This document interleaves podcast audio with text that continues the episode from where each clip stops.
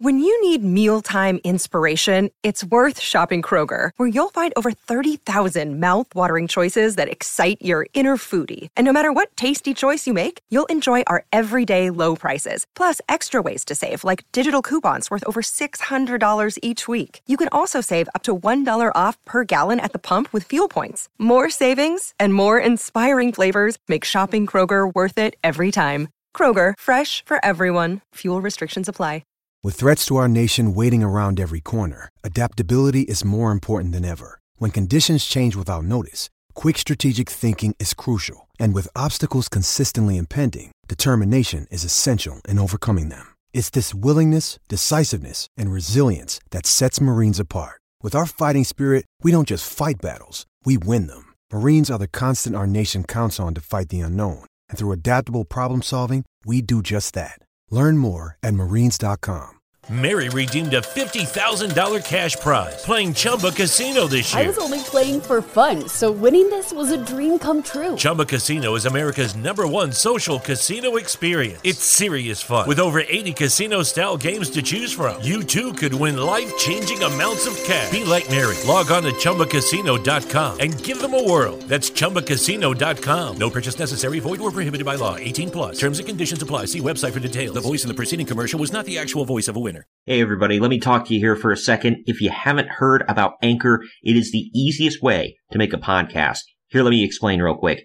First off, it's free. That is the best word in the English language. Free. There's also a creation tool that allows you to record and edit your podcast right from your phone or computer. Anchor will distribute your podcast for you so it can be heard on Spotify, Apple Podcasts, and much, much more. You can make money from your podcast as well with no minimum listenership. That's big. I mean, huge for brand new podcasters. It's everything you need to make a podcast all in one place. Just download the free Anchor app or go to anchorfm.com to get started. Hey guys, this is Gabby Douglas. If you have an active lifestyle like me, hydration is key. That's why I love the Hydration Watermelon Smoothie from Smoothie King blended with whole fruits, coconut water, and more electrolytes than some of the leading sports drinks. Hydration Watermelon is the cleaner way to hydrate, with no artificial colors, flavors, or preservatives. So you can recover and perform at your peak ability during the summer heat. Order online or through the app for pickup or delivery. Smoothie King, rule the day.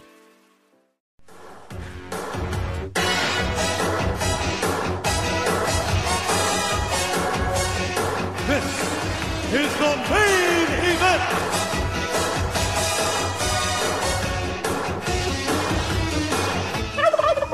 Hello and welcome everyone to the main event, Mark's podcast. This is the Thanksgiving edition. I'm your first co-host, a lifelong wrestling fan, former radio guy, and the guy that makes the turkey sounds. I am Troy, and with me as always, he is the WWE Walking Wrestling Encyclopedia and the main event collector. He is the Jeff to my Matt Hardy. He is Greg. What's up, Greg? What's up?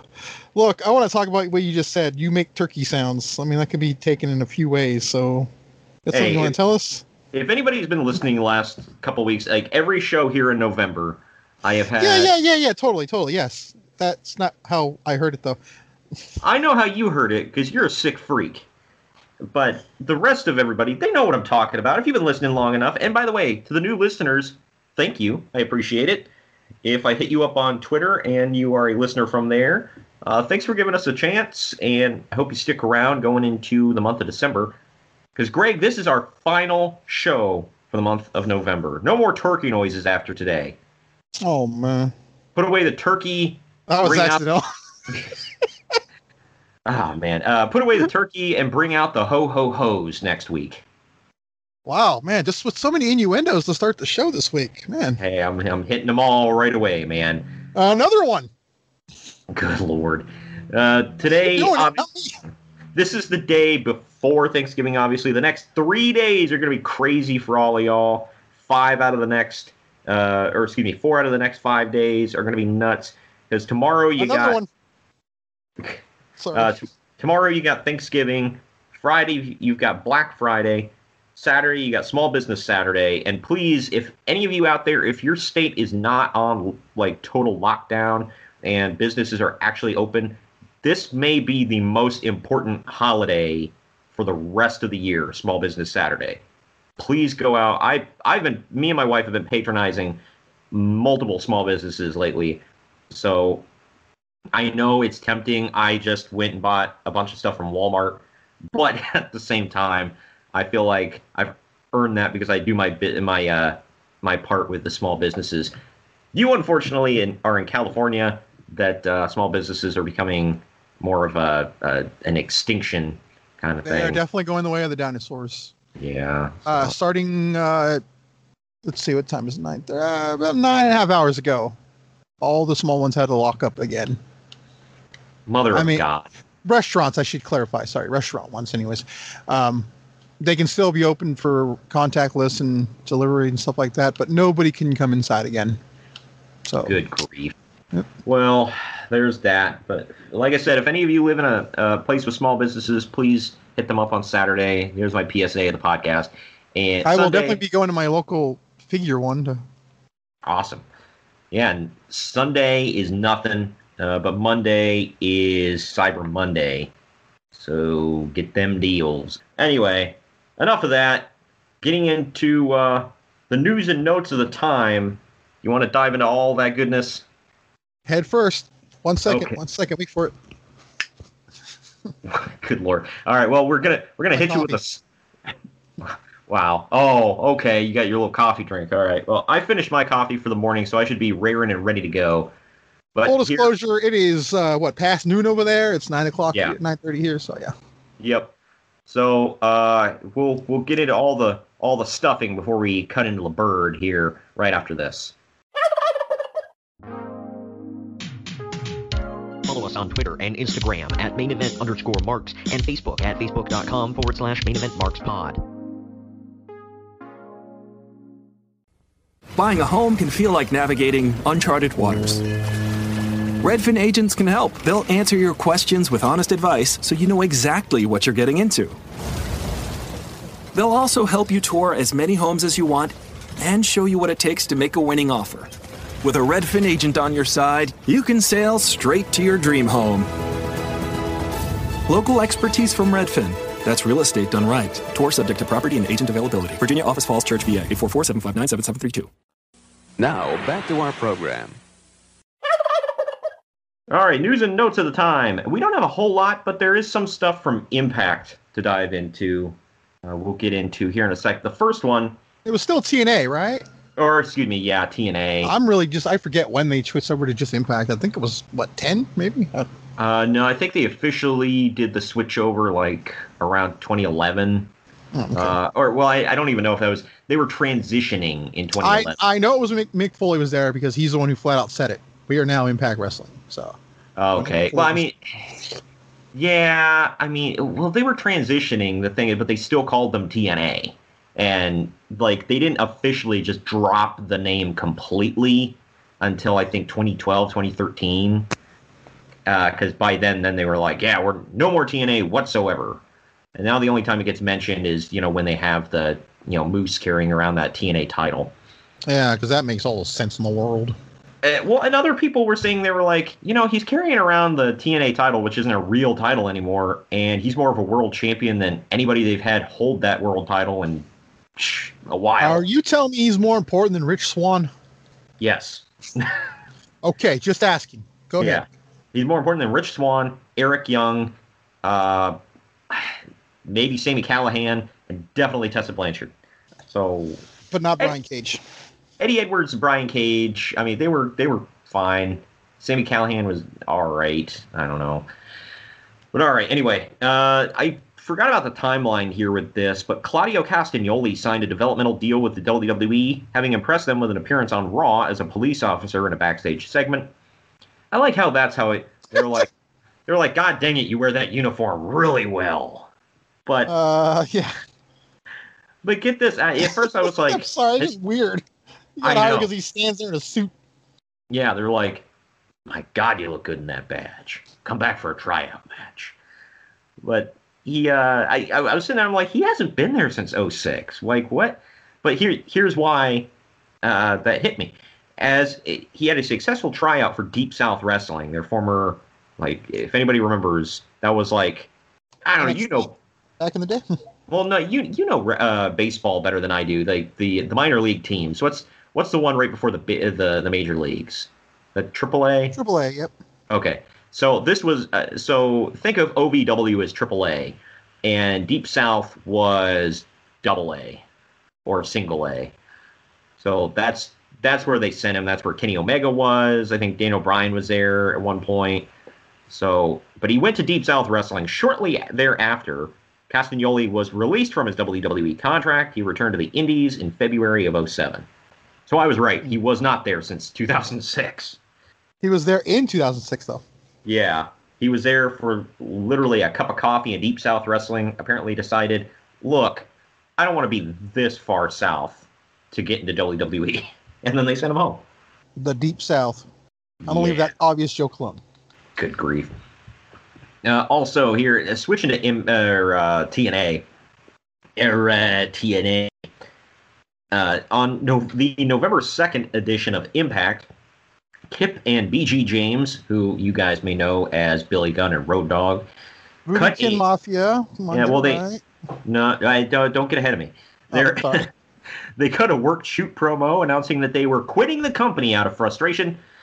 Uh, and that's the promo. If anybody remembers, they like cut their mics and then like get on commentary and start cutting a promo on commentary. And yeah, so all that good stuff. Is this the one where they challenged Triple H and HBK to a legit fight? Well, yep. Yeah, uh, coming up to that after a house show in Connecticut. I don't mean I don't mean to keep getting ahead. Sorry, I thought this was all the same one. No, yeah. Well, after a house show in Connecticut was canceled, TNA filmed a vignette at WWE headquarters featuring the James Gang discussing the show cancellation. You know, like you do. This vignette was followed with a promo on the November 16th Impact, during which they announced that they had given or they had been given creative control and were changing their names to the Voodoo Kin Mafia, VKM for short, and declaring war on the WWE. I'm not gonna lie, it took me like a couple of weeks to get the whole VKM thing. I thought they were like smacking us in the face with it as soon as they debuted. They're like Voodoo Kin Mafia, VKM, you know, somebody else, you know, and they kept like going on about the the initials. For those of you that don't get the joke, it's Vince Vincent Kennedy McMahon. So Damn yeah, oh, those are great initials. Because I was like, okay, I get the joke, but what does it mean? Voodoo Kin Mafia? Uh, I looking back at it, I'm like, was this just a way to introduce Roxxi? Uh, yeah, they brought for for those of you that don't remember, they had a they had a manager for a little while. She was the Voodoo Queen or whatever the hell, near Roxxi Laveaux, and then she lost hair versus hair match and kind of Molly Hollied herself.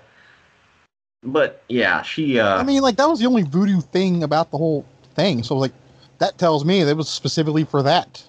Even their even their theme song, like the beginning of it was like a phone rings and then uh some like, girls like help me they're in my house or something like that. Yeah. Yeah because you hear the 911 what's your emergency? And it's some yeah some woman yelling help me they're in my house. And then like it cut the line cuts and you hear a dial tone and then so the, what the hell does any of that have to do with voodoo?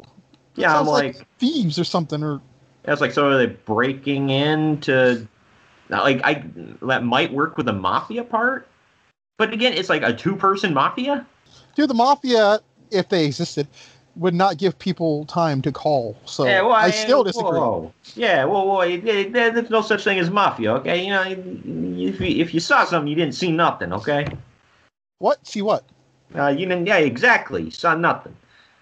But yeah, no, I, I this this didn't like the kin. I get it because they're southern and you know whatever. But the voodoo and the mafia, I just all of it was stupid. It was just a weird way, it, you know, taking Who came up with that crap, bro?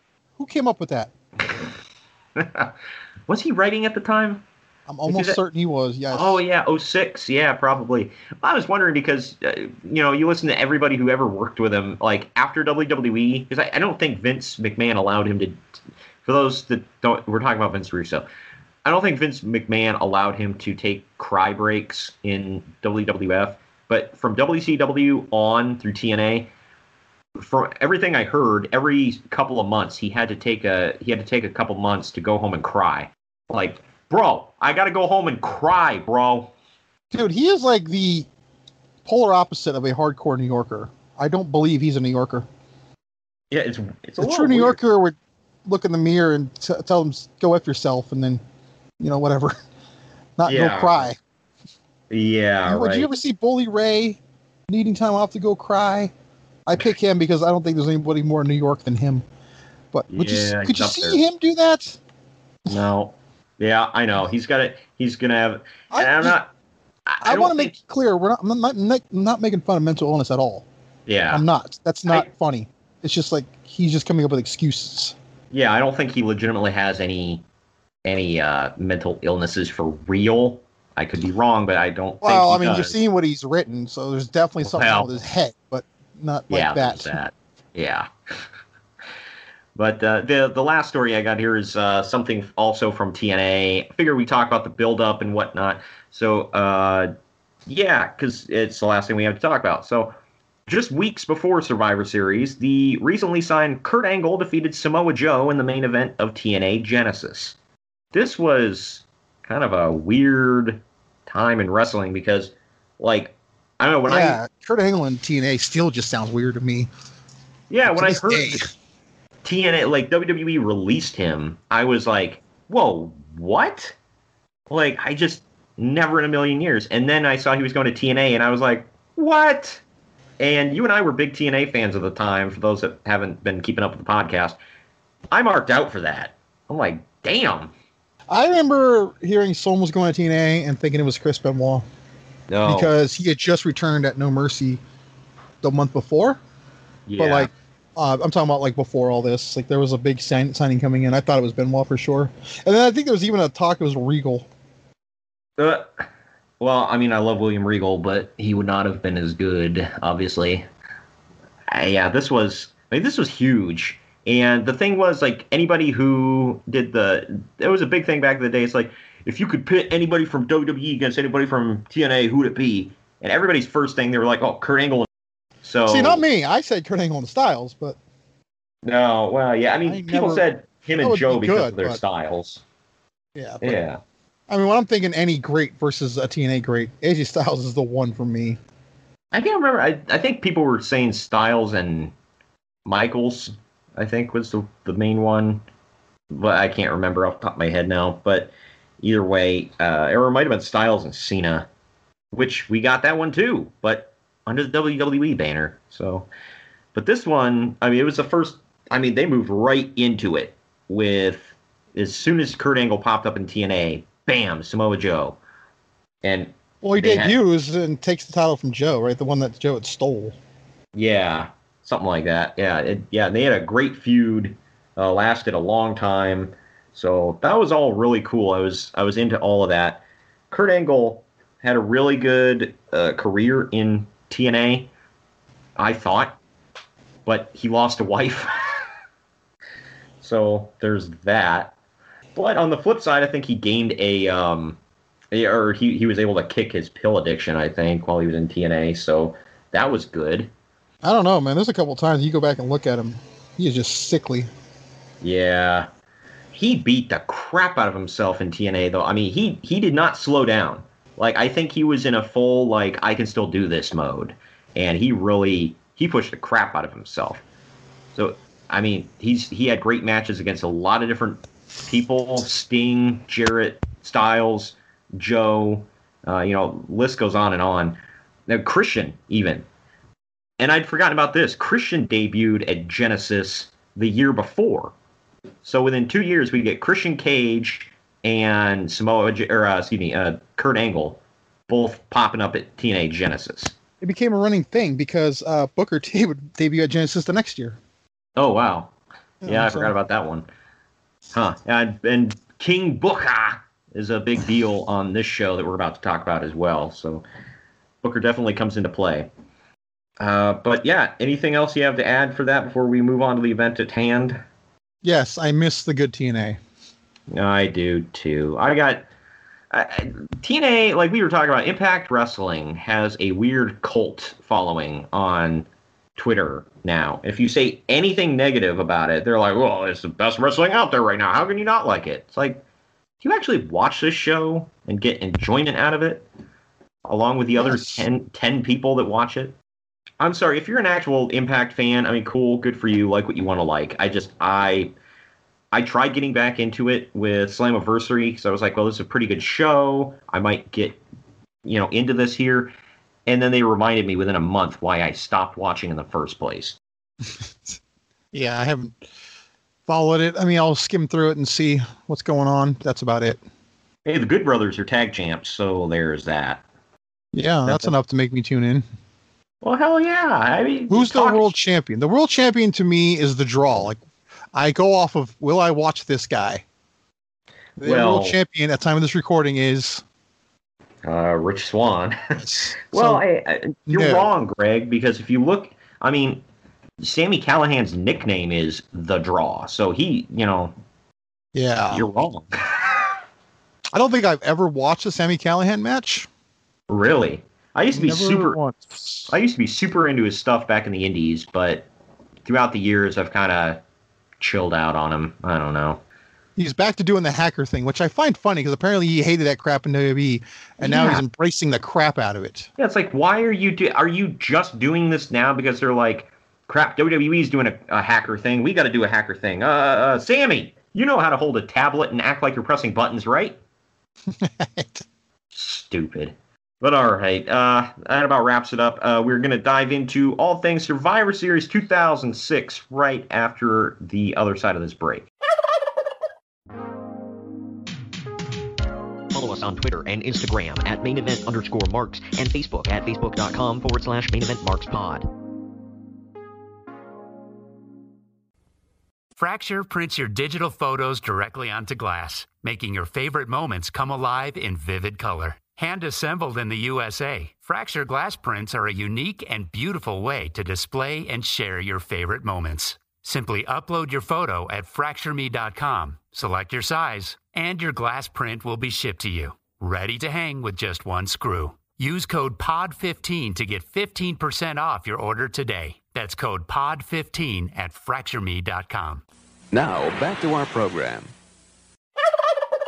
All right, we are here. Survivor Series 2006 for the WWE.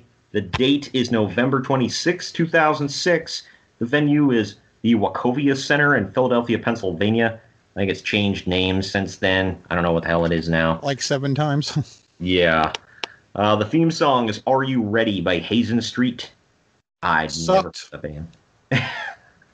I didn't hate the song, but I just I've never heard It of was that band. brutal. Piece of crap. Why did you use that? Ugh. Uh, the the attendance was fifteen thousand four hundred, and the pay per view buys were three hundred eighty three thousand.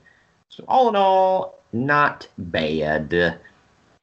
Uh, this was twenty years of Survivor Series, by the way. Last week we covered, or excuse me, two weeks ago we covered Survivor Series nineteen ninety six. Uh, that was ten years of Survivor Series, so two decades of teams fighting against each other in elimination style matches. So there you go. Uh, I said it was a co it was a co-branded Raw, SmackDown, and ECW show. I said I forgot how awesome the Ruthless Aggression build-up packages were. I thought the way they did the opening package was was Oh yeah. I loved it. Yeah. Uh, when we finally get into the arena, the pyro blows like the guy is Danny McBride's character from Tropic Thunder. Don't get that reference. Sorry. You never watched Tropic Thunder? God No, dang. it looks stupid. It was stupid. That's Thank you for specifying why I should never watch it. oh, man. Danny McBride's character was uh, like he was the pyro guy. If anybody go, if anybody gets the reference, his character was the one that blew a ton of pyro like too early in the in the movie, and like everything exploded. Uh, but anyway, the first match is the Legends versus the Spirit Squad. Ugh. This one, the Spirit Squad was Legends. I, am gonna smack the hell out of you. I'm gonna assume they couldn't dig up a fifth legend. No, there's a uh, there was a good reason there. Roddy Piper was um, hurt. Yeah, um, He I went, to, went to the hospital, I believe, and had like a hernia or something like that. yeah, I mean I know that, but they said that Ron uh, Ron Simmons was his replacement. So Yeah. if they're replacing him, that means that they were originally scheduled to only have four, and then they're sticking with four.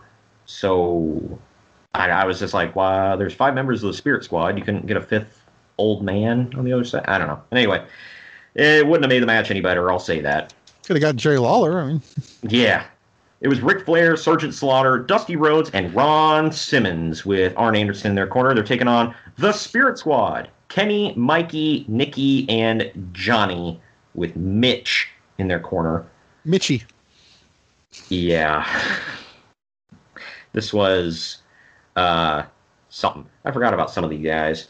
Fun fact, by the way, uh, the Miz and or Elijah Burke were supposed to be part of the Spirit Squad. Yeah, I remember you telling me about that. I was like, "Wow, what?" it would have been good for diversity.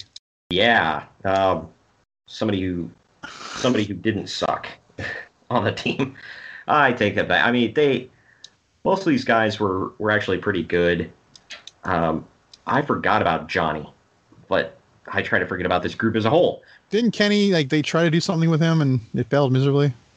Yeah, because his name was Ken Doan, and they changed his name to Kenny Dykstra, which I didn't get the reference at first. Well, there's a I- baseball player named Lenny Dykstra. I, Yeah, that's that's what I'm thinking of. Like they were like, oh, like Lenny Dykstra, like Because when I think of Lenny Dykstra, I think of a male cheerleader. right. But anyway, this match went for ten and a half minutes. Uh, Way too long. yeah, you don't say. Flair is wearing a bra- his bro- bleh, his bronze colored robe that was apparently his favorite in this era because he wore it quite a bit. There's and there's a bunch of like, uh, like promotional photos of him wearing that. Well, he's his horseman days were gone, so he probably wasn't making enough to buy new robes all the time. Yeah. Well, I guess there was one woman he had make his robes throughout his entire career, and towards the end, she made a, she made a robe or two that he got him, and he was like really upset with him. He was like, ah, qualities really went downhill, and he was like really upset with her. And then he found out she was like terminally ill, and he was like, oh, I'm sorry. He was like, I mean, this is pretty good for you know dying while you're making my robes. So, but yeah, not to bring the mood down, but yeah, uh, Ron Simmons, like I said, is replacing the injured Roddy Piper. They said he had to go to the hospital and get surgery. Mitch and Arn Anderson get involved, and the referee boots Mitch, who Ron Simmons beats a tar out of, and then just drags him to the back, getting himself counted out because. Sure. I just I like looking at the whole looking at the whole thing. Like, wow, they're just trying anything and everything, any, anything and everything to get the hell around this match. Well, don't you remember, like, all of them except Mitch could wrestle? I don't know where they got. I, I think Mitch was on Tough Enough, and they threw him in that group. They were all on tough enough. Well, Mitch's Mitch's claim to fame, oh, and I'm using that term loosely. Mitch's claim to fame was, "I can sit on the floor and scoot on my butt." That's right. Like, I'm like, what the hell? I think now that you mention, it, I think he was on tough enough because I remember him doing that in the ring on SmackDown. Yeah, he did it all the freaking time, and I'm like, does that just tickle Vince McMahon? He's like, uh, ha, scooting on his ass. To, to quote Jim Ross, I, I don't know that's going to buy you at the grocery store, but okay. Yeah, it was. Uh, That's one of my favorite Jim Ross lines. He said that about Droz. He was like, "Oh, you can puke on cue." I don't know if that's going to buy him at the grocery store, but you know, whatever. I always like Taz. He was like, "That five bucks will get you a cup of coffee." I'm like, wow, uh, so New York of him. But he's like uh, he's like Joe Pesci, but more round and tan. Anyway, uh, Arn gets Same height though. yeah, Arn gets the boot as well, and uh, to of course a bull excrement from the crowd. They were very uh, vocal about this. They did not like uh, the enforcer getting kicked. You know, it, you could kind of see even back then. Like I didn't know to look for it back then, but it's like his left hand uh, when he put up the four horsemen sign. Like his hand looked normal on the right side, and his hand was just kind of like there on the left. I was like, oh, but Yeah, it's hard to look at still.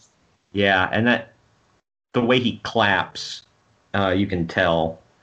Uh, but anyway, while Sergeant Slaughter has a Cobra clutch on Nikki, Johnny hits a Johnny go round, which was a Trouble in Paradise, to the back of Slaughter's head, and Nikki pins him for the elimination. Nikki's still out of it, and Dusty Rhodes drops an elbow on him for the pinfall elimination. Dusty's whipping up on Kenny until a distraction allows Kenny to roll him up with a schoolboy pin for the elimination. It's now three on one for, for Ric Flair. Flair uses the the ropes to assist his jackknife cover on Mickey for the, or excuse me, Mikey for the elimination. He then cradles Kenny for a flash pinfall. Comes down to Flair and Johnny, and Flair picks him apart. Johnny quickly taps out to the figure four and gives the Legends the win. Uncle Dave gave this three and one fourth stars. Holy crap! I gave it two and a half because I said for the people that were in it, it was average. What say you? I hated it. I gave it one. Wow, one. Dang, yeah, it sucked. Keep in mind, by the way, this is the only four on four of the night. The other two Survivor Series matches are all five on five. So also uh, keep in mind, I'm just gonna say this now. This is the worst match of the night. Yeah, yeah. This uh, so so that you know gives not to give it away, but everything else would be higher than one. so well, this was this was um yeah I don't know like I I feel like Flair, or I, I, feel like Flair being in the match was why he, Flair and Dusty both, is why Uncle Dave gave this such a high rating. Yeah, I mean, nostalgic reasons. I had fun watching the entrances and. Well, if Ric Flair's in it, Uncle Dave will rate it super high. No, that's that's just that's the rule. He's good buddies with Ric Flair. He lets his bias show. Not that Flair doesn't deserve high ratings, but for God's sake, this was. He's got himself a new Flair now, well, a Canadian. You might know him. wow. Am I wrong? Uh, I, yeah. He's in, uh, he just got in the Hall of Fame, the PW uh PW Pro Wrestling POWO, right? No, it's uh he, he got into the uh, Wrestling Observer Hall of Fame. Yeah, Pro Wrestling whatever. So that's a huge thing, man. He's not even close to retirement. That's just stupid. I, mean I mean, feel I like he hasn't even peaked yet. No. So, what has he done to be quote unquote Hall of Fame worthy at this oh, effing age? You haven't been watching AEW, have you, man? Oh my god, they. Uh, he's been uh, Dave Meltzer's Wrestler of the Year twice or whatever. He's had the most seven star matches, and he once competed in North Carolina.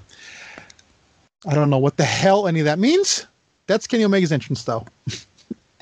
yeah, that's just flipping ridiculous. Uh, but I said after the match, a different Kenny flips uh, flips the figure four so that the pressure is reversed for Johnny onto Flair because Kenny comes in and flips a pile. Uh, the Spirit Squad holds Flair down so that Kenny can do his top rope leg drop onto the back of Flair's head. And that's the end of that. Because I don't understand why they pushed the Spirit Squad.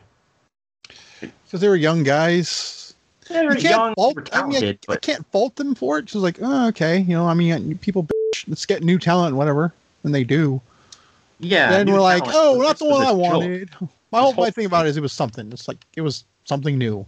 I, mean, I wish they would have brought them in not as a friggin' joke. And then at the end, they bury him anyway by having DX throw him in a box that marks like to Louisville or whatever on it. And I'm like, my God. But uh, it said to OVW. No, I thought it said to Louisville on it. No, it clearly said OVW. That's why I laughed. So I'm like, wow, they acknowledged it on Raw. wow. Uh, anyway, yeah, and then uh, and then we got Nicky back as uh, Chavo Guerrero's. Oh no, this was no, he was, after was a caddy that. Uh, yeah, you want to talk about crap? Yeah, dude couldn't cut a break. And then I was like, and then they bring him back as some dude named Dolph Ziggler. Like, for God's sake, he had an upward mountain to climb, man, like a very steep mountain to climb. But the next He's match, a two-time world champ, though. Yeah, the next match was uh, going to be Benoit and Ch- versus Chavo Guerrero. Uh, it is built on Chavo and Vickie Guerrero taking out Rey Mysterio for quote trying to steal the Guerrero, Guerrero legacy after Eddie's death. Benoit accuses him of doing it because of something to do with Eddie's estate, which I I don't fully get that one because I'm like, well, why wouldn't Vickie have full rights to his estate at the end? Like, I like, was he trying? Was she trying to get something to Chavo? And if so, like, shouldn't she just be like, "Well, this estate's mine, you can have whatever you want"? so I don't know. I was confused by the storyline. I'm just like, what's the what's the holdup here, or what's the what's the what's the issue? They just kept talking about something about talking to lawyers about his estate. I'm like, eh, all right. But I yeah, I lost interest in this quickly. Yeah, yeah. Well, we we know how much you know. You you've told us how much of a huge Chavo Guerrero fan you aren't. Oh So- God, yeah, oh, man. Oh, I just never seen the appeal of him, man. It just he's like the other Guerrero. He's there because of Eddie. I'm He's sorry. chopped so heat, man. ah, yeah, he was the other Guerrero. His most, in my opinion, the, the only time, the most time he was like, the most, the, the only time I ever liked him is when he was a Los Guerreros. What does that tell you? I thought he was interesting in WCW, except when he brought out the stupid hobby horse. That was He was interesting because of Eddie cutting his hair. He was interesting because they paired him with Ugh. CD Ray when they decided Booker T could be something. Other than that, he was never interesting to me. yeah. I, I'm honestly really bad, surprised they never put him with the filthy animals. Like, he wasn't one. He wasn't one of their amigos, man. I mean, like we found out years later that those three were actually tight in real life. So but Billy Right, so- Kidman is. yeah. So the, the this main or this this match was uh, Chris Benoit defending the WWE United States title against Chavo Guerrero with Vickie Guerrero in his corner. Yes, we uh, we we will bleep out the name Chris Benoit. I'm kidding, uh, but this is. I said this is Ben an Bleep. That's what Smart Mark calls him. Uh, this is an extremely physical match to start with. I said these two actually. I mean, they're beating the tar out of each other. Uh, JBL was just fit to be tied on commentary. He made quite a few misogynistic comments that wouldn't fly in 2020, but that was the theme of the show. I honestly wasn't super into this match. The finish saw Chavo kick Benoit into Vickie, who was on the apron, roll Benoit up, but Benoit turned the schoolboy into a crippler crossface, and he made Chavo tap out. Uncle Dave gave this three and one fourth star. I gave it two and a half stars for average. What say you? More proof that his ranking system is stupid. Uh, I said two. Yeah, it was. I mean, hey, I'm not going to crap on anyone's opinion, okay? But like, really, this was a three to you? an over three. It's, it's just like what scream? And uh, AEW uh, parking lot brawl was five to him. I just, I'm baffled. Yeah, I, I don't, I, I don't freaking get it.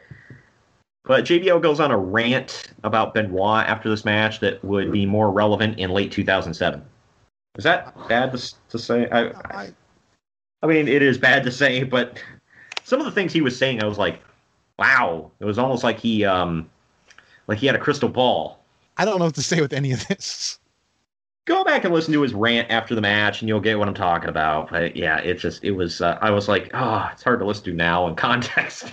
Uh, Todd Grisham, if anybody remembers him, he was backstage and he interviews Lita with Edge about Lita saying that she's going to retire after her match tonight. Lita says that she the uh, most disrespect she's ever gotten in her wrestling career is from Philadelphia fans. That, uh, No. yeah, that that I mean that you're gonna blew me over with a feather with that one. Edge makes a really lame Donovan McNabb insult. I was like, ah, stereotypical. Your football team sucks, and I'm a heel. Ha ha. But you know, whatever. He's also Canadian, doesn't have a football team. Yeah, I know. I'm like, what the hell do you know about the NFL, Edge? Screw off. They make out a little bit, and then Lita walks off. Be uh, behind Edge's back, Cryme Tyme sneaks into Lita's dressing room. When Edge leaves, Cryme Tyme sneaks out Uh, of Lita's dressing room with a box full of Lita's stuff and tells Todd Grisham, "You ain't seen nothing." Shh. I miss them. Yeah, this was another thing that, like, and people to this day they were like, "Yeah, they were beating up people on the street without provocation and stealing things." By God, they're baby faces. I'll never forget. I had a friend uh, who worked construction, and he watched wrestling, and he was like, "Man, uh, I got to give it up to JTG, man. He's the only person I know of that could wrestle like that in work boots." Yeah, it's true. he uh he wore them crap kickers during every match and you know kudos for him or to him for that one it's like like orange cassidy wrestling in skinny jeans like how the hell do you do that all right this next match was lita defending the wwe women's title against mickie james it went for 8 minutes 18 seconds during lita's entrance the camera focuses on a sign that says ho that was it just just ho Where So- was Hacksaw Jim Duggan? Yeah, right. Hey, he could have been the fifth legend, man. He's always down for a for another I payday. think, I think he was in the Royal Rumble right after this, or at least within a year or two. So clearly I- he was still working. So yeah, why wasn't he?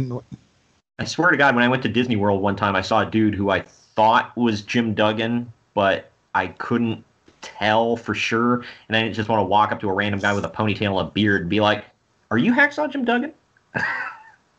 Who?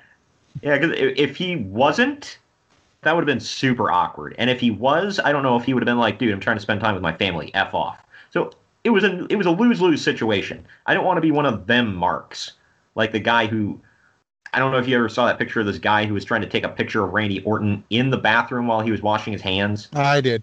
and Orton's giving him a look over his shoulder like, "Are you effing kidding me?" those those are the bad kind of marks, not the main event marks. See, when I saw uh, Bushwhacker Butch in the bathroom, I didn't try to shake his hand or talk to him or anything. So Well, no, because he pooped without washing his hands. Mm, yeah, I mean, you know, now we're And Corona now wasn't even a now, thing yet. now we're nitpicking. So Yeah, nitpicking that. Yeah. Uh, I say Luda was er, Luda. Lita was wearing one of her own Lucha Gora brand T-shirts. That's uh, she. I think she still sells Lucha Gora brand clothes. Anybody uh, has wants to check her stuff out. But anyway, she sells them in a little shop in Pier 39 in San Francisco where she lives. oh, nice. Yeah, so uh, check her out for Small Business Saturday. I guess I don't know.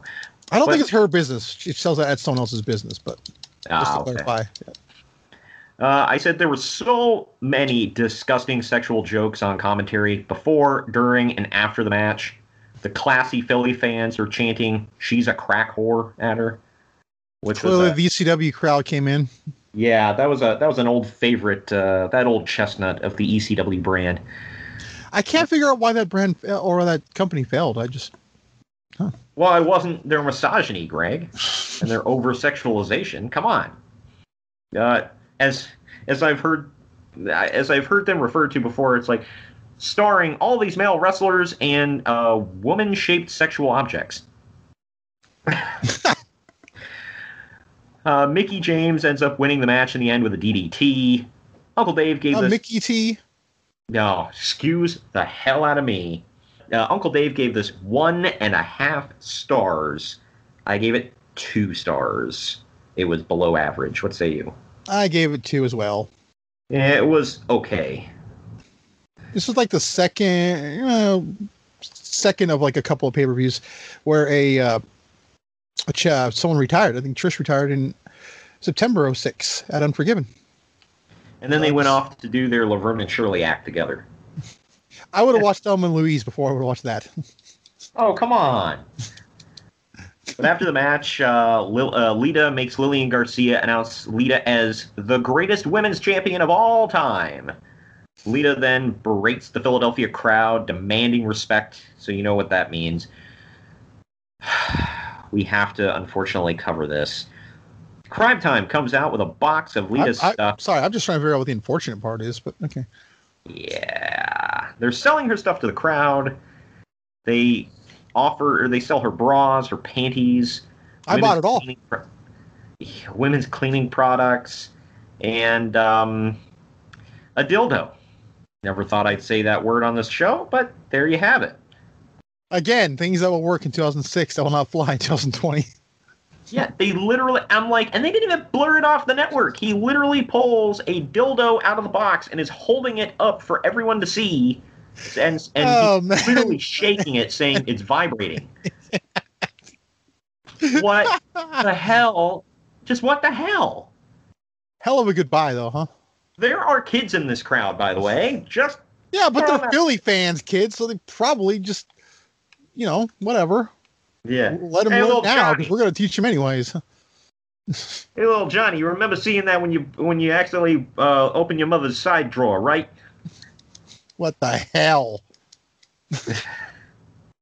JBL offers to buy a pair of Lita's panties and says he wants to sniff. Uh, to, he wants to sniff them, and he acts disgusted by the smell. This was just what the f. This was money. This I I was so tempted to fast forward, but I have to take notes on all this. I just I was like, why? They said the Why last not? they said the last thing that they have to sell is big and it's wide. Everyone likes it, and can and you can stick your head in it. It's Lita's box. they sell the cardboard box, and just uh, yeah, I. This was disgusting and pathetic. I, I'm, I'm so glad this this era of wrestling is over, where women are actually, you know, wrestlers. now. Carrying the show?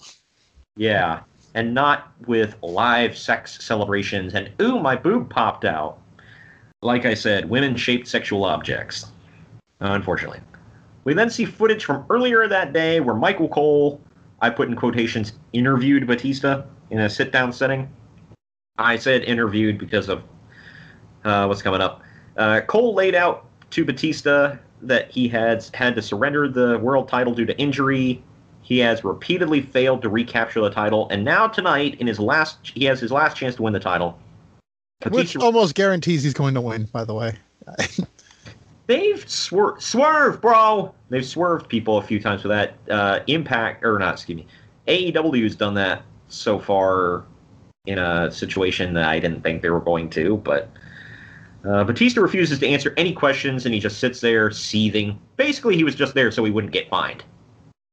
I like that. Kudos to anybody who gets that reference, by the way. One of our faithful listeners is going to love that reference. Oh, I bet.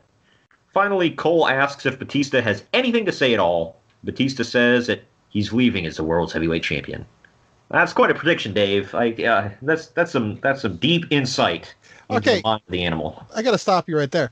We only say the name Dave for one guy on here, okay? You don't one name Batista. That's reserved for Meltzer. How dare you? I was shocked that Michael Cole referred to him as Dave. He was like, "You have anything to say at all, Dave?" I'm like, "Hey, hey, hey, you don't call him Dave? God dang it, he's Batista." Yeah, Show I some just like I just said, there's only one one named Dave in this world. Bastard. Wow. All right, this next one. God. I hope people know I'm joking. This next one is the one we've been talking about, and it's uh, exactly what I remember. It was Team DX. It was Triple H and Shawn Michaels, the Hardy Boys of Matt and Jeff, CM Punk. They are taking on the team of Rated RK, Team Rated RKO, which is Edge and Randy Orton, Gregory Helms, Mike Knox with Kelly Kelly, and Johnny Nitro with Melina.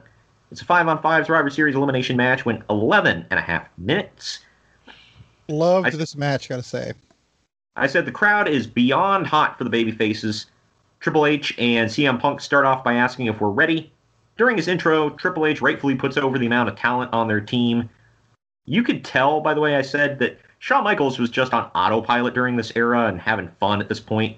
Right before his one last, all right, I'm going to put pedal to the metal for one last singles run, before, right right before he retired.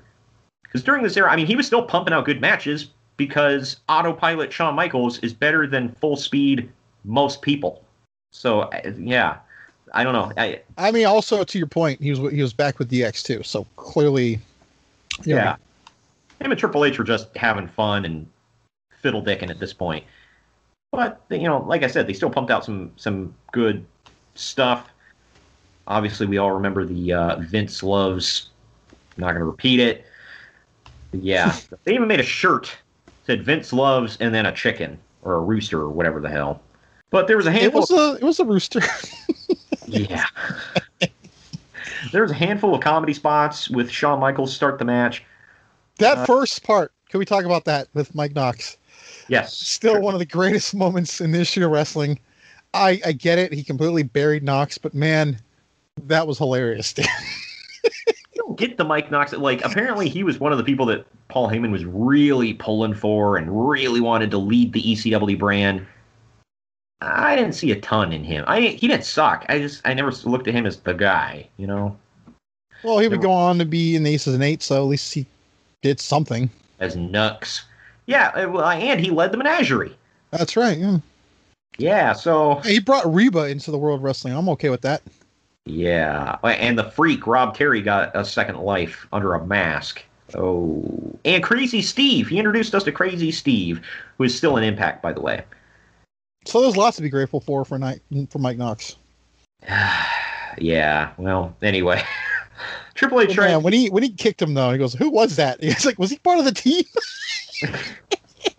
Yeah, because what happens is Triple H tries to get Kelly Kelly to take her top off because Kelly Kelly was just again woman-shaped sexual object. She Well, was no, always she- her whole thing was she was an exhibitionist. Not Yeah. excusing it, but I'm saying this does fit within that realm. yeah. She well, Yeah, her whole so- thing was she was just itching to get naked, just every second of every day. My God, these clothes! Can I just get naked already? Like, uh, I mean, Show of hands, who's complaining about that? I mean, like, sure, I guess, uh, you know, but whatever. We Either just, way, lost the, we just lost the women viewers or listeners. Well, Triple H tries to take, or tries to get Kelly Kelly to take her top off. Mike Knox shoves him, gets mad, and Shawn Michaels super kicks the crap out of Knox and pins him. And, like, First, before he pins him though, he asked the referee, "Did you ring the bell? Did, did you catch that part?" He goes, "Did the bell ring?" I didn't catch that part, but yeah, he was yeah, and then he did the whole. He was like, "Who is that?" Or who was that? Yeah, He goes, "It's Mike then- Knox from ECW." He goes, "So yeah, but was he part of the team?" So okay, he's like, "So we're good, we're ahead." Okay, cool.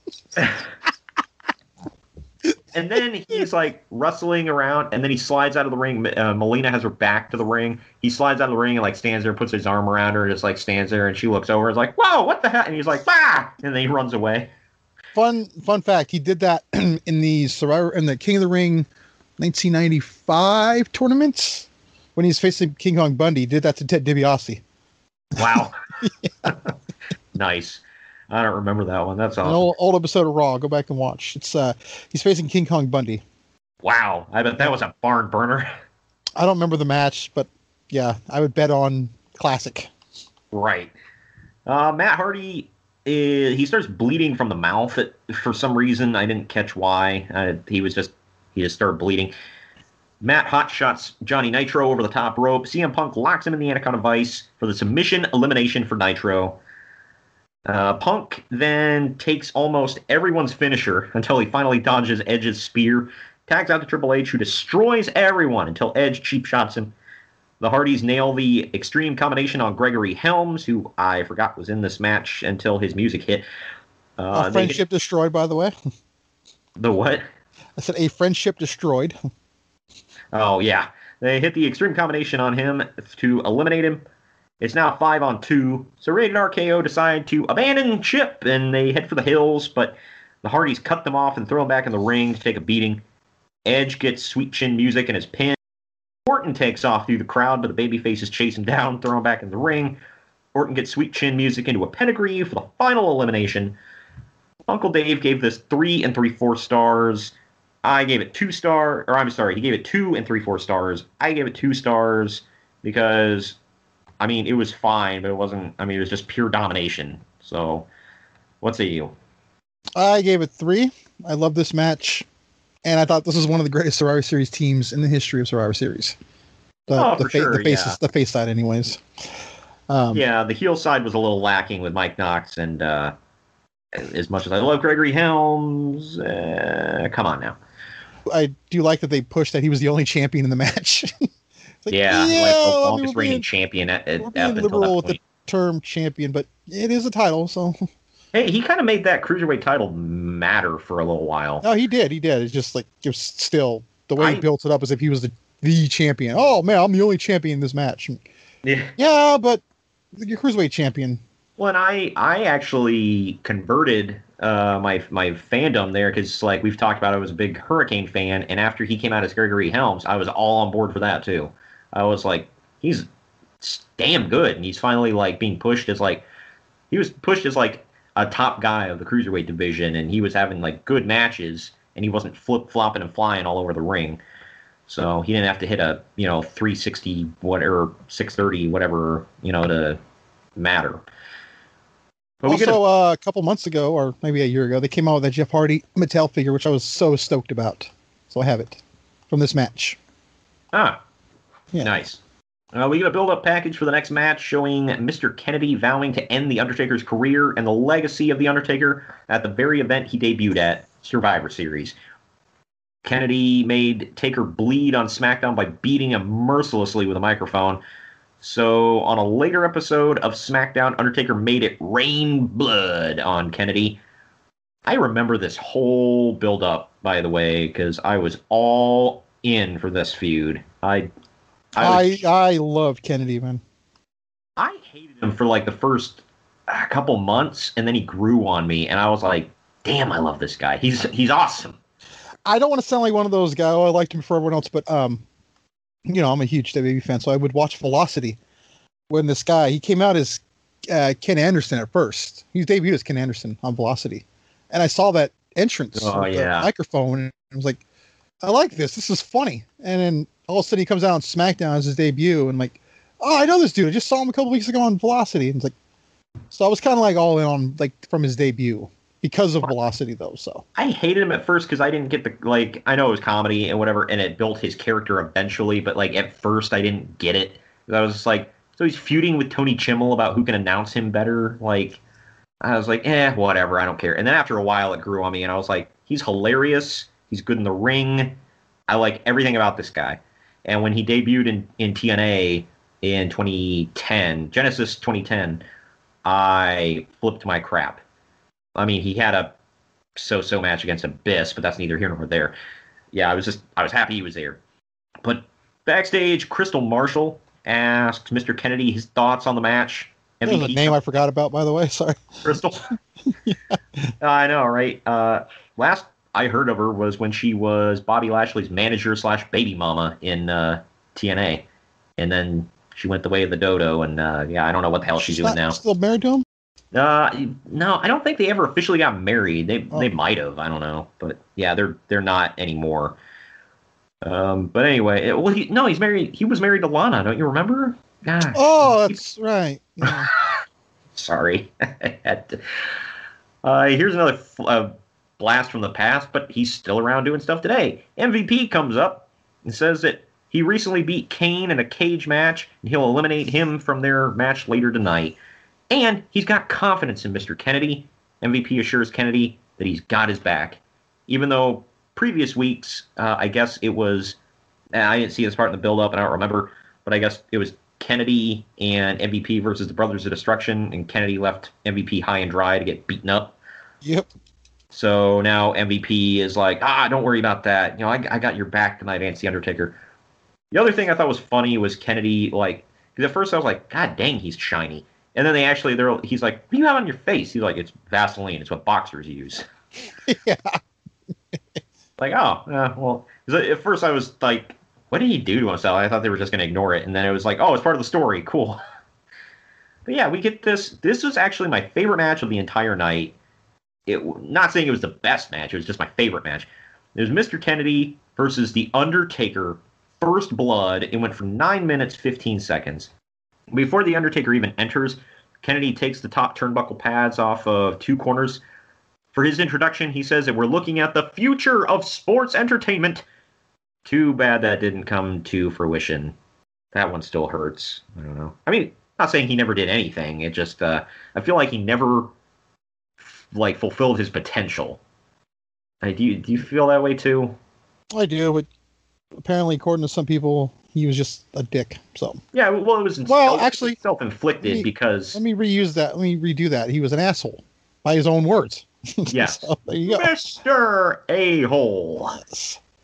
Yeah, well, it it wasn't even just his attitude, but it was also he kept getting popped for steroids and, and this he kept and that, getting whatever. hurt too.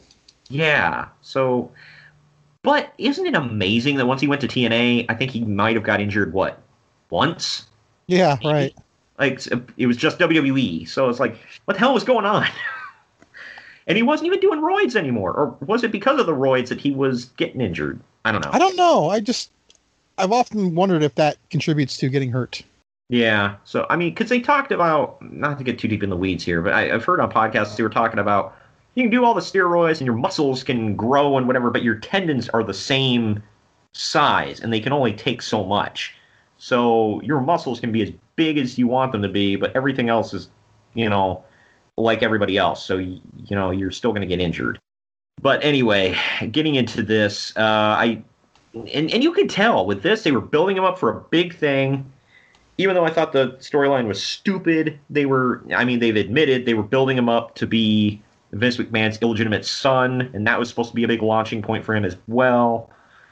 And just he blew opportunity after opportunity by getting hurt. Well, I mean, that's not blowing an opportunity, but he, he would get hurt or he would do drugs or whatever. So, whatever. Either way, Kennedy gets thrown outside and he starts spitting up blood, but the referee doesn't see it. So MVP runs down with a towel to wipe up the blood uh, before it can be spotted. MVP then acts like he's going to help Kennedy to the back. And then he ends up throwing him back in the ring. Who could have saw that coming? when when Kennedy, I have a Jakks figure of Kennedy, by the way. Uh, uh, Ken- there is no Mattel figure, which sucks. I, yeah, I know he was gone before that. There is a, and, and it's an actual Ken Kennedy figure. It's not the because he does have TNA figures. Uh, I do not have that. I have the WWE. But when Kennedy gets the advantage, MVP goes to hit Kennedy in the back with a chair, but the ref pulls the chair back. MVP shoves the ref off, and he swings the chair wildly, accidentally smacking The Undertaker in the head with it, busting him wide open. The referee sees this and he declares that Mr. Kennedy is the winner as Kennedy rains down punches on The Undertaker. Uncle Dave gave this three stars. I gave it probably two and a half because it's not the greatest First Blood I've ever seen, but I thought it was really good. I might even go three. I don't know. What say you? I loved it. I gave it three. yeah. Upon I had a fun time watching it. Forgot how fun it was. So. Can I can I throw the, the, the yellow flag here? Upon further review, three stars. Yeah. Bump it up. Yeah. I thought yeah. it was a good build. Had a good match. I thought it could have went a little longer. Yeah. I feel like it was over too quick, especially considering the, the build up it had. And I might be wrong on this, but I'm pretty sure they never wrestled again. At least on pay per view. Yeah. Well, they did at Armageddon? I don't think so. And this was Undertaker's thing back in the day. He was like, "Look, I'll put you over in the match, but I'm going to get my heat back by just pummeling the piss out of you after the bell." He did that to JBL. I'm sorry, but to me that kind of takes away from it. But yeah, I mean, well, I'm not disagreeing with you, but yeah. So it's like, eh. I mean, they have something to brag about. Like, oh, I beat the Undertaker. It's like, yeah, but he beat the piss out of you. Who, the only person he never did that to is Mankind. If you think about it, Mankind just beat him. Yeah, right, and then took off running. but after the match, uh, Mr. Kennedy calls for his microphone so he, he can announce himself the winner while he's crouching over top of the Undertaker, which you know what that means. the Undertaker reaches up and goozles him. Taker then rains punches down upon Kennedy in the corner, grabs a chair, and he basically wraps it around Kennedy's effing head. This was not the worst injury he would get from a chair, by the way. Uh, yeah. That would, that would, come from one Jeffrey Nero Hardy. Uh, but Kennedy is busted open now, and the Undertaker beats him up on the announce table, and then back into the ring where he tombstones him straight to hell. Straight to hell. After the match. I got that. uh, after the match, Undertaker takes his right glove off and repeatedly punches Kennedy in the forehead. Both men are a bloody mess. So much blood. That's another thing wouldn't fly in WWE in 2020. AEW, yes. WWE, nah. AEW's even marketing damn figures with blood. And at the bottom of the of the package, it says blood and guts. Oh. So there you go. The match that never happened, by the way, because screw you, COVID. Yeah, I know. They said they're going to do it in front of a crowd, but and, and they've got the crowd back. So I'm like, well, yeah, but now it's lost its luster because, well, I mean, you haven't been watching, but you know that's a sidetrack. But the elite's kind of broken up, and it looks like Guevara's out of the inner circle is about to happen. So I just, eh, think it's still. I don't know. They could make it work somehow. I don't know. I gotta throw. Well, you can have a three-way, like like three teams, and throw uh, Kingston's group in there, maybe. That actually yeah. might be better at this point. Yeah. So maybe do like smaller teams, like I don't know, like four-man teams, throwing Kingston's group, the Elite, Inner Circle, Hell. I mean, they you know, or have multiple. Get the Dark Order involved, the Dork Order. Oh, for God's sakes, no. Come on, you got Swoley McSwollerson over there, John Silver. I'm I'm on board with Kingston's group because I like the idea of the Lucha Bros doing stuff in the cage. Yeah. But I don't care to see six, seven, eight, nine, whatever the hell their names are in a in a no, no thank you. What about Taz's group? Oh, he's only got two at the moment though. Is it only two? Okay. Yeah. Yeah, they would have to. I mean, although Brian Cage himself could rip everyone's ass apart, to be fair. So no, Greg, he lost fair and square to Tessa Blanchard on pay per view. What good are you to me now? That's actually legit. yeah, that one is. But backstage in their locker room, Queen Sharmell and King Booker do their best version of the King and I with cartoonish British accents. Yeah, a little fun fact here. I'm pretty sure he said he was um, his whole thing was based on uh, that uh, the guy with the lazy eye. He's a really good actor. Oh, uh, Forest Whitaker. Yeah, Forest that the movie The Last King of Scotland? yes, it was all based on that. Okay, He said his whole thing. So I buy that, but my God. But this whole thing makes me wonder if they just stayed in character 24 7. Like in kayfabe land, because supposedly. it's called method acting. So you know, Well, they weren't being- good for him. Yeah, they weren't being interviewed here. Like the the camera, like supposedly the camera just walked in on them, standing shoulder to shoulder, looking at each other. By the way, because that's how normal people stand, and they were talking in these over the top, terrible half half uh, Houston, half uh, British accents. Kind of like you are right now. Say what? kind of like you are right now. Yeah, it was stupid. It was just like, all right. I hated the King Booker gimmick. Also, let's real quick. He brought that back in TNA. Do you remember? Yes, I was like, God dang it! Why is he doing it again? Stop it! Oh man. Like, well, I'm in the, I'm in the uh, the main event mafia, and I'm Booker T. But at the same time, I, I'm like his his gimmick, which was fine. His whole gimmick was I'm rich and famous, and I'm more popular than everybody here. And he's like wearing like, you know, fancy clothes and rings and whatever. Doesn't mean you have to speak in a British accent, bro. Like, just talk normal. Come you on. remember when uh, John Cena like got, kind of ripped him for it, and he's like, "Damn, Booker, you should lose your black man card for this." Good lord, the entire arena exploded for that. Tell me you didn't just say that. like, oh, you're black again. Okay. But this one, this next one is the second to last match of the night. It is the last Survivor Series match of the entire night. It is Team Big Show versus Team Cena. The uh, Team Big Show is Big Show, MVP, Test, Finlay, and Umaga with Armando Alejandro Estrada in his corner. No, I didn't roll my R's. Sorry. Uh, Team Cena is John Cena, RVD, Sabu, Bobby Lashley, and Kane. This was Lashley's first run, right before he got that theme that was my favorite he ever had. He used it for two weeks. He debuted it at the Grand American Bash. That was that. Fun fact.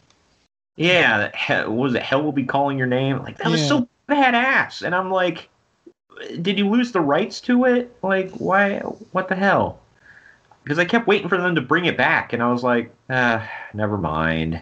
Was who was I at WrestleMania with? Was it you or Ramon where he returned? Uh, it was me. Okay, so remember how we had seen his name on the little monitor? We're like, oh, it showed Lashley. You did, yeah. Because Yeah. you were like, "Oh, not spoiling anything," but uh, yeah, they just played uh, Lashley's Tron on them. I was like, "Son Yeah. And when like he's coming out, like, oh, they're gonna play that awesome theme. And I know. I was waiting for it, and then I mean, I like his song, but it's not the same. Yeah, but this was a five on five Survivor Series elimination match. It went for 12 and a half minutes. John Cena was Real- real quick- majorly. Real quick, um, did you catch when MVP came out? He was like looking around for Undertaker. Yeah, I- yeah. He's looking over his shoulder. He's like, "I don't want the Undertaker jumping my ass." That he was was not even he was not even like trying to hide either. He's like, what what? Okay, cool, we're good. Because he came out of that he came out of that blow up thing, and like I guess he theoretically could have been in there, which would have been funny, but Right.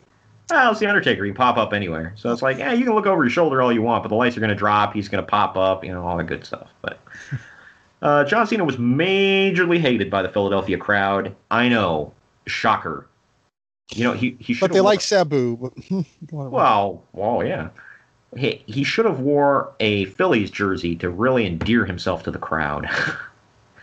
nah, you should have wore like a Mets jersey. That would have really got him.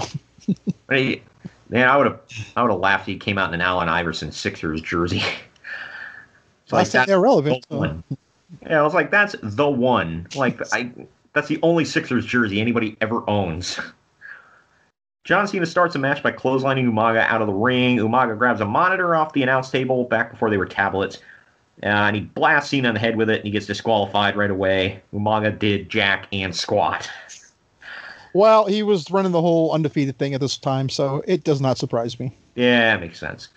which uh, John Cena would take from him. So he just liked taking undefeated streaks from foreigners, didn't he? Yep. Uh, behind the referee's back. Kind like Charlotte Kane does. com- yeah. Oh my gosh. Yeah. Right. Uh, Kane comes in and chokeslams MVP behind the referee's back. This allows RVD to hit the five-star frog splash, where the pinfall elimination. Test hits a running big boot on RVD right after this to eliminate him. After a spear from Lashley to Test on the outside, Sabu rolls him into the ring. It's a tornado or springboard tornado DDT on Test for the pin the elimination. Sabu gets caught with a crossbody, or excuse me, uh, yeah, gets caught while trying to crossbody the Big Show, who then chokeslams Sabu out of that for the pin. That was kind of cool. Kane and Big Show try to choke each other out. All of a sudden, he wasn't called Hornswoggle at this time, people. I'm calling him what he was. The little bastard runs out from under the ring. He goes right in between them. They look at him like, the F? And he runs away. Behind the referee's back, uh, Finlay gets in and smacks Kane in the back of the head with a shillelagh. Uh, Big Show chokeslams him and he pins him. It's now two on two. Finlay picks up the little bastard and he throws him into Cena's arms. Just, I'm sorry, I can't help but laugh calling him the little bastard. That was Hey, he's okay with it, man. He says he made like millions off of that. He's like he's perfectly fine with it. So sidebar. not that I'm trying to sit there and make it okay to say this about people, but he Well, flat out yeah. said it. Hey, this paid my bills and clothed my kid and stuff, so I don't give a damn. that's Well- his. That's what he says. My friend was legit pissed off when they actually started calling him Hornswoggle. He was like, I don't give a damn what they call him. I'm still calling him the little bastard. And I'm like, whatever. Do you, man. But anyway, uh, Finlay throws him into Cena's arms. Lashley spears the piss out of him and pins him. Uh, La- Cena and Lashley uh, repeatedly double team the Big Show. Cena finally was able to power the Big Show up for the FU. Yes, it was still the FU at this time. For the pinfall and the win. Uncle Dave, two and one fourth star. I gave it two and a half stars. What I gave it. I gave it two. It was. It was fun. I honestly thought this was better than the one with. I, I'm not saying the talent was better. It clearly wasn't. But I thought like the actual match, I thought was better than the one with DX. It was more played out, and there was more stuff going on between multiple guys in this match. So, Yeah. you know, Right. that's what that match suffered from. Like this match had Lashley and Big Show.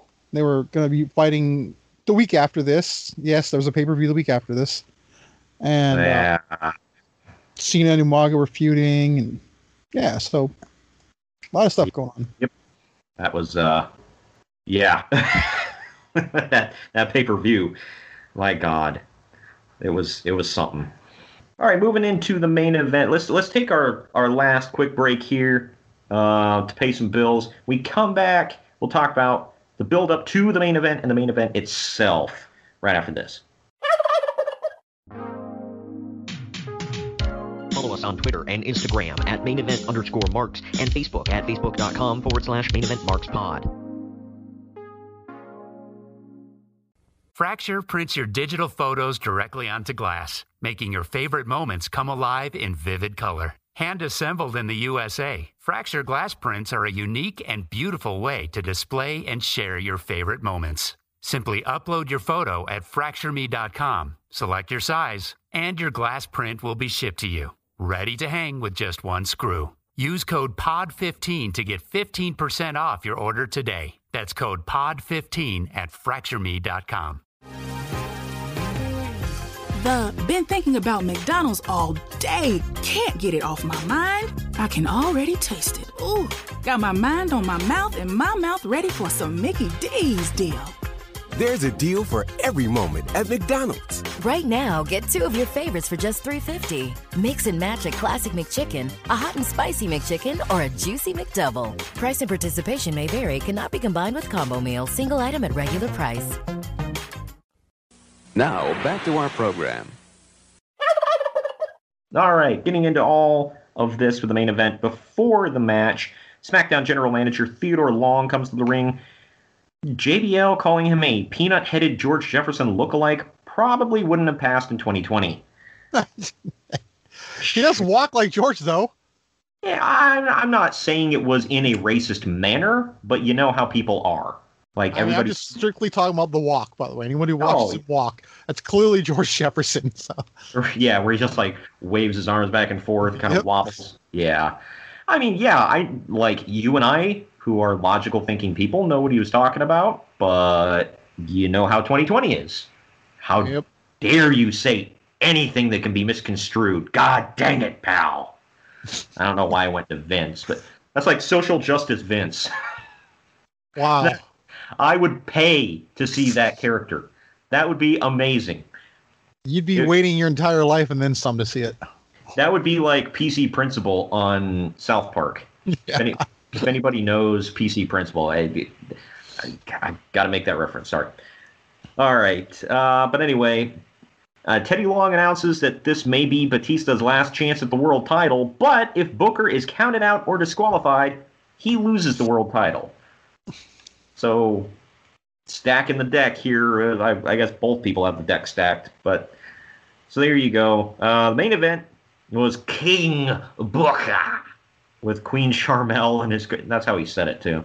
With uh, Queen Sharmell in his corner, defending the World Heavyweight Championship against Batista. This went just shy of 14 minutes. Batista jumps Booker in the entryway before the match even starts, beats him up, and then rolls him into the ring. When Batista hits the Batista bomb, Booker grabs the ropes to break the pin. Behind the referee's back, Sharmell hands Booker the world title. Batista teases giving Sharmell the Batista bomb, but shoves her aside and thinks better of it. The ref isn't looking as uh, Booker swings the world title and Batista ducks it, and then he drops the world title. Batista picks it up. He blasts Booker in the head with it and pins him for the win. Me and Uncle Dave had vastly different opinions on this. So I'm wanting to see where you fall. Uncle Dave gave this one and one fourth stars. For for the two guys that were in it, I kind of liked it. I gave it three stars. What say you? I'm literally right in the middle. I gave it two. Um, I liked it though. I yeah, I mean, I remember marking big time when Batista won the title back. Yeah. I was really pissed when he didn't win it at SummerSlam, but Yeah. Well, I went back and forth on this one because I'm like, is it two? Is it three? And I don't know. I just I dug it. I dig Batista. I dig Booker T. Uh, and I thought they clicked. I don't think Booker clicked with everyone. Same thing with Batista. I, I mean, I think Batista had more people that he could have. And the thing is, Booker's better than Batista, but he had weird. Booker's better than a lot of people. Oh yeah, but I feel like he had weird chemistry. Like his matches with the Undertaker are very forgettable, and there were a couple other people that he had matches with that I was just like, eh. I mean, it was, it was fine, but this one I thought like these two, I th- they uh, they clicked really well, and uh, I enjoyed the feud. I enjoyed the, like I said before, I hated the King Booker gimmick, but I appreciate it more in retrospect. It was fine, uh, and the match was good, but I feel like this was a good way to wrap up the pay per view. And I feel like it was good to have like the world title closed. The WWE title did not. John Cena was in the second to last match, and he was the WWE champion. And uh, Big Show was the ECW champion, second to last match on the show. They made a huge fuss about this on SmackDown too. JBL kept saying, "Oh, it's sorry, Sirius SmackDown still in the show with the main event." So they made sure to let everyone know going into this that was in fact the last match. Yeah, and I feel like, uh, I mean, it really was. I mean, it was it was a good way to close the show. I feel like it should have closed the show. It had the most. Besides the, I feel like SmackDown was the show that had all the, all the storyline, like the big time storylines driving it. It was, and when you think about Raw, had ECW helping it. Yeah, they're doing the whole ECW Raw talent exchange crap. You know, so that was all one basically.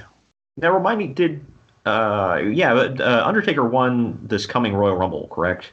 Yes. 07? Yeah, because I remember specifically when he won the Royal Rumble, they were like, he can choose any champion to face at WrestleMania. Who's it going to be? And they had the WWE champion, the world champion, and effing Bobby Lashley with the ECW title all in the ring.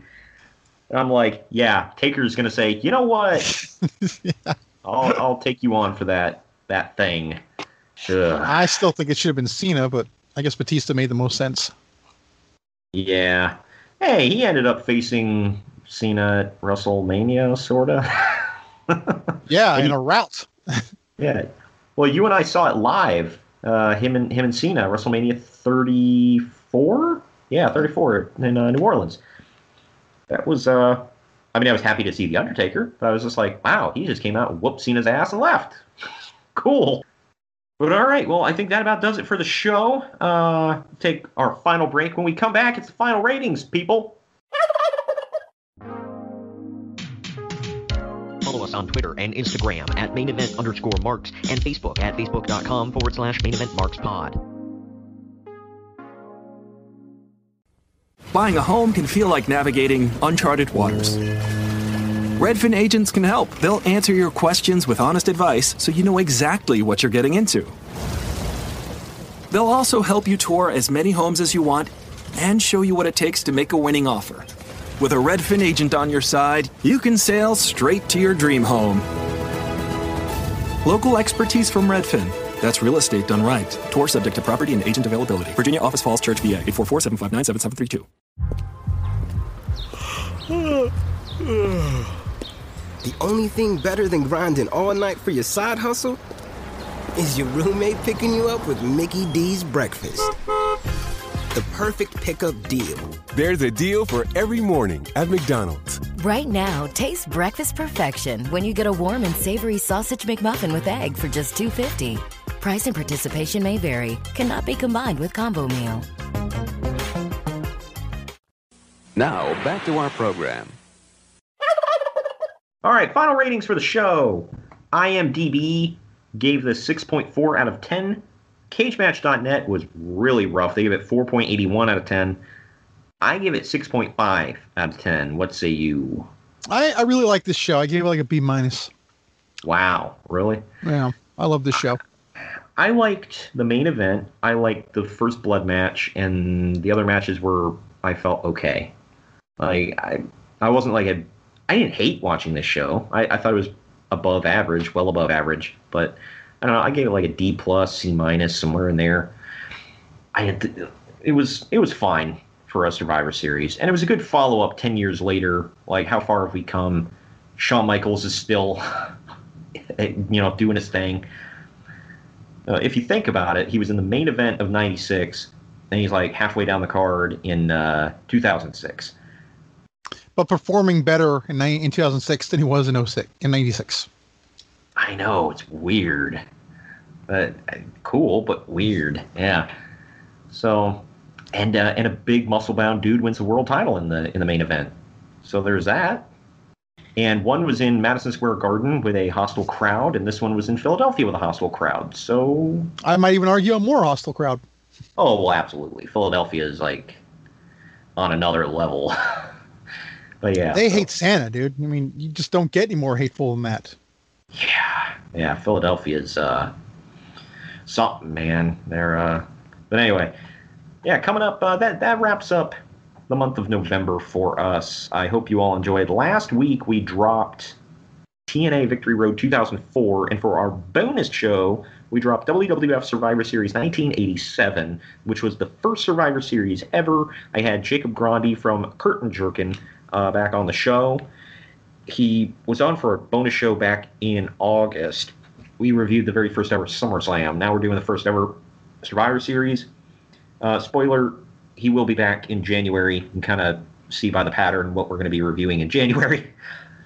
But yeah, we had a lot of fun. Very old school wrestling. I'll say that. Uh, but yeah, that wraps up November. Like I said, big stuff coming up. I hope if you are not caught up on the podcast, I hope you do catch up this weekend. We got our pay per view for the main event Figure Federation that's coming this Sunday. So that's a big deal. Our Excited very, about that. Yeah, it's our very first ever. I'm putting the finishing touches on my show. And then we will have a uh, our, our Monday show was the day after. So lots of content coming up this weekend and uh, next week as well. Next week we are diving into December. It is our first show of the of uh, Christmas, Hanukkah month, whatever you want to call it, the holiday month. And December second, we are going to cover Starcade 1990 Collision Course. I don't remember why we decided on 1990. Do you? I do not and I don't remember this event off the top of my head, so it's gonna be fun to go back and watch it. Yeah, it's uh, it, yeah, I, I always like going back and watching this this stuff. Uh, basically, oh, the event was a the. Here's why we decided to review it. The main event was a steel cage match between Sting and the Black Scorpion. Okay, that sounded more like the Shockmaster. It's the same guy. so yes, yeah. So that's why it also included a street fight between Doom and the team of uh, Arn Anderson, Barry Windham for the NWA tag titles, a Texas Lariat match doing Stan Hansen and Lex Luger, because when I think of Texas Lariat match, I think of uh, Lex Luger, and for the United States title, and the entire Pat O'Connor Memorial International Cup Tag Team Tournament. I got winded just saying that. so that it should be a good classic card going back in time. It's Starcade month, man you got to get into it. You got to get all the feels going. I'm excited for Starcade month. I'm hoping we get an NXT Starcade. That would be cool. We yeah, because the last couple Starcades that we have done have just been house shows. Yeah, I went to the one in Cincinnati, by the way. I did not get the uh, Jon Moxley shirt, but he was in the main event. Uh, it was a steel cage match, him versus Seth Rollins. Steel cage for the WWE title. Anyway, it's uh, it's going to be a big, big, big month for December. Looking forward to it. Thank you for joining me today, Greg. Mm-hmm. And we will see you all next week. Starcade 1990 Collision Course is coming down the pike.